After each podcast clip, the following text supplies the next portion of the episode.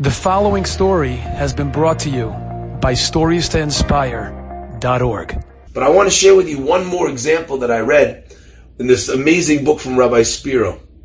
He writes about a 70 year old professor who knocks on the door of a rabbi and he says to this rabbi, I would like to sit and learn together with you. Really? What do you want to learn? He says, I'm a secular professor. I'm 70 years old. Me and my wife, we want to sit and learn. We want to know what it means to be Jewish. I really have no idea. He says, well, now at 70 years old, you're waking up, you're coming in. He says, yeah, let me tell you.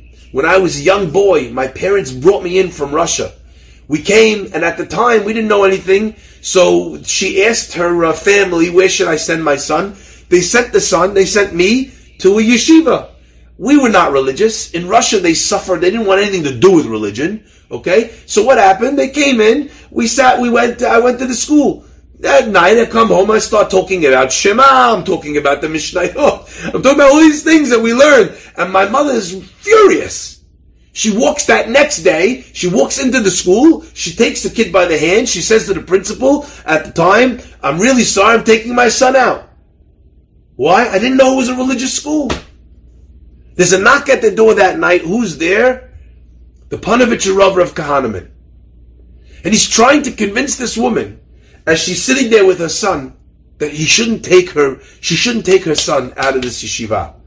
They came from the Iron Curtain. They came from places where they didn't know anything about being Jewish. You have a chance now. Let him be part of it. She wasn't hearing it. Nothing. She was rock solid. Nothing the rabbi said. Finally, the rabbi realized that he'd failed in his mission to get this kid to be signed up. He didn't know what's going to happen to this young boy, to this young man. So he said, please can I have a chair? And they brought him a chair. He looked like he was going to faint and collapse. And he sat down on this chair and he burst into uncontrollable sobbing.